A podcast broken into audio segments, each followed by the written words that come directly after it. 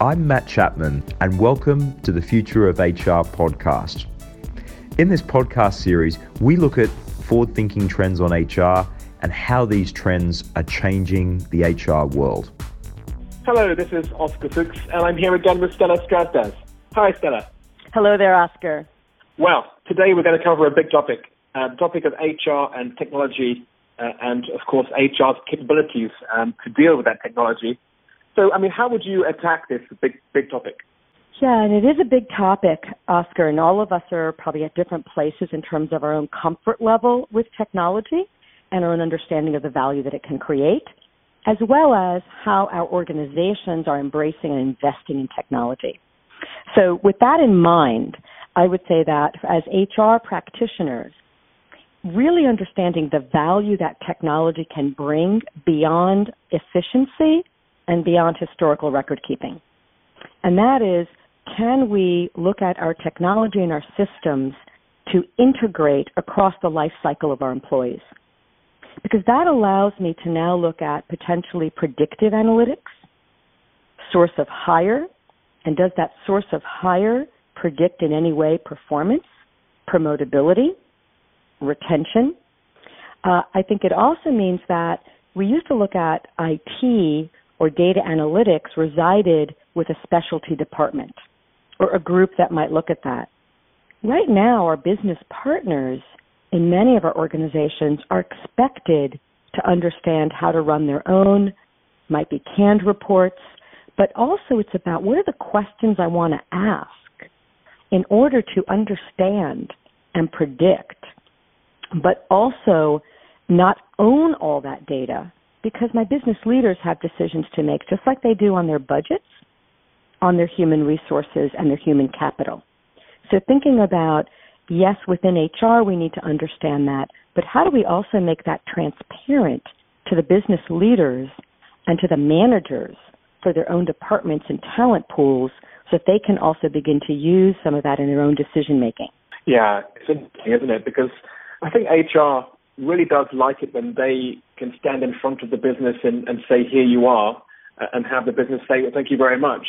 Um, I think where, where we're moving now with this, um, you know, analytics side of HR is, is a lot more self-service so that the business doesn't need to actually, um, you know, use HR as much for certain things. Um, you know, do, do you see HR embracing this? Because, you know, from my perspective, more traditional HR people have had a hard time adapting to that. Yeah, I think that's right. You know, and it's interesting that you you move the word to embrace, and I do think that is something we need to do, and that's embrace the evolution of technology. Right? There's recent articles. Um, you know, when you look and, and look up what's going on with artificial intelligence, what's going on with robotics, and we're seeing more around you know technology sorting through potential candidate pools, right? Or um, you know, are areas going to replace the person in HR? You know, and I do think that we need to think about what are we embracing and what's the whole purpose of what HR is to deliver. And that to me has not changed, but our ability to take on the breadth of delivering that more strategically and longer term is what technology will enable us to do. And that is embracing it within HR. It's also embracing it within our leaders, right? Because leaders for many years, particularly in commercial organizations, have had access to sales analytics, right? So they don't need to go to the division manager in sales and say, how's that territory doing? They can look it up and see that, right? Boards of directors see company performance. They don't need a report on that performance.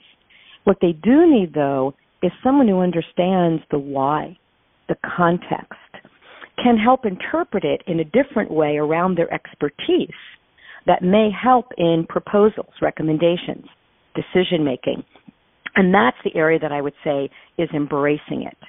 So we may not become technicians, but we understand the value that having artificial intelligence, data analytics, predictive analysis, and we can synergize that together to actually come with a coherent story, recommendation, and I'd say insights. And that's the piece for us in HR is how do we really take our trends, insights, and translate those into potential proposal actions.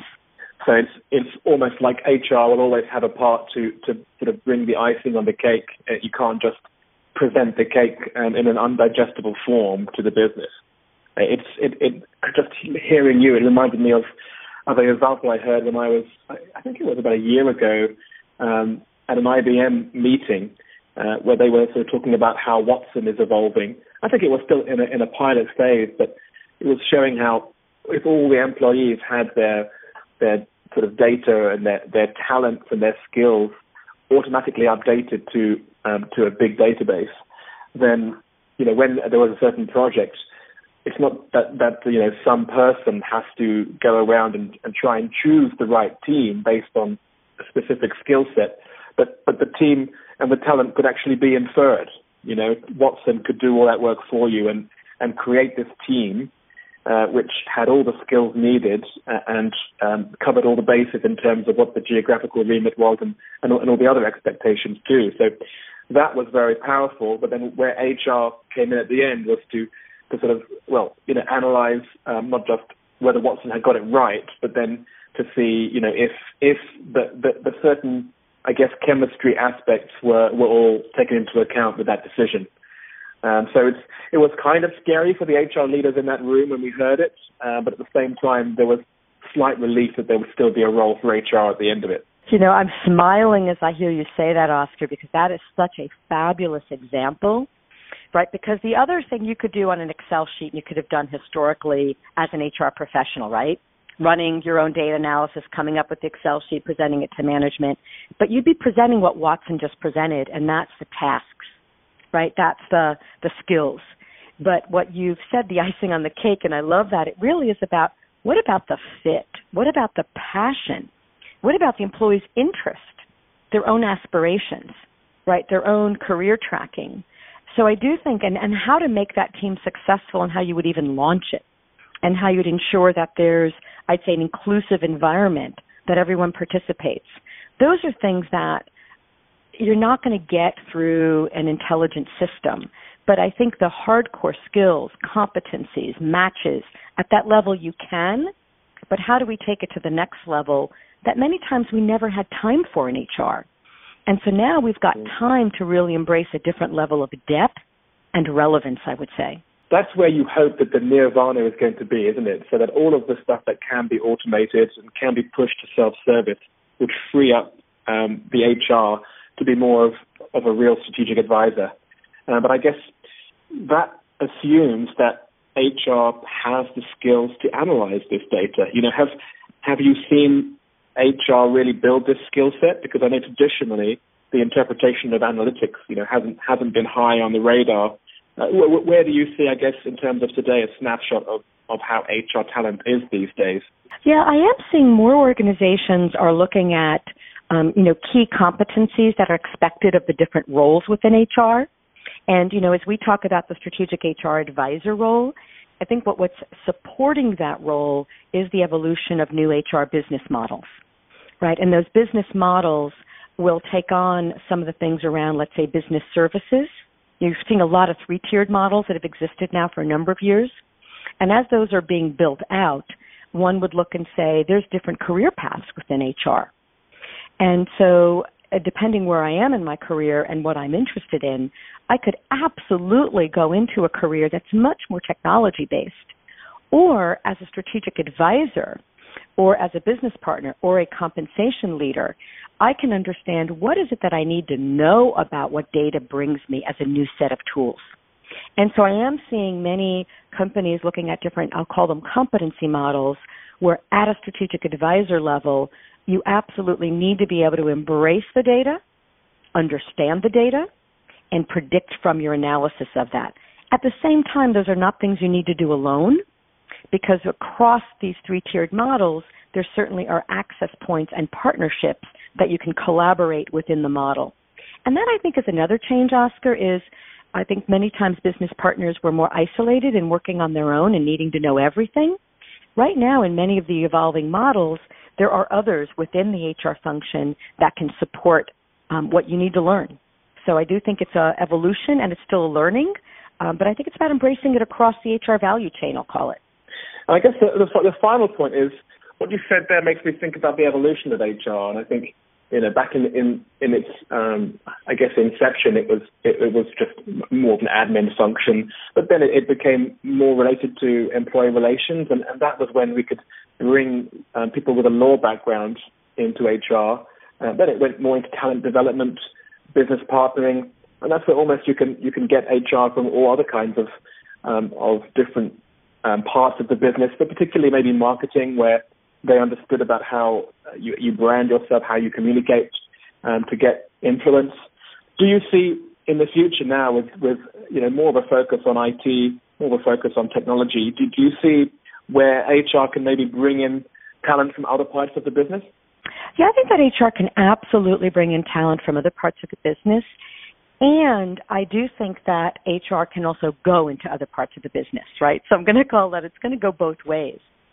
And, you know, it's similar to HR is probably on the evolution scale of embracing, I'd say, technology and investments in technology, right? Because for many of us in our companies, investments in market research when it comes to customer are first, right? Investments on pure internal processes generally follow right? And they follow profitability of a company. So I do think that we're a little later to the game, not because of HR, but because I do think internal investments on internal processes don't always get the priority at certain growth stages of a company.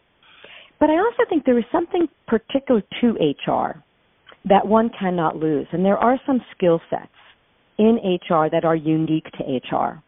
And those do come to really understanding how to do an organizational assessment how do I assess the health of this organization? Or how do I really think about the best organizational design that will actually achieve the business strategy? And those are things that I'd say from other professions one may not bring. Now, can you learn it? You can. But I also think as HR professionals, let's hold on to our core skill set and our art, but we are elevating it. And I do think at earlier in career, you can move people along that bring certain expertise, but also don't forget to train them and develop them in some of the areas of HR that are quite unique to our profession. Well, that's a positive note to end on there, Stella. I think, you know, HR should embrace this change, um, scary as it sometimes might seem. But I think, you know, what you've mentioned, which is true, is that there's still a chance to retain the professionalism um, that has been grown, you know, from a generation of of, of, of HR skills and HR science. Um, so um, I'm looking forward to talking more about this with you in the future. Great. Same here. For more Future of HR podcasts, visit www.chapmancg.com or subscribe on iTunes.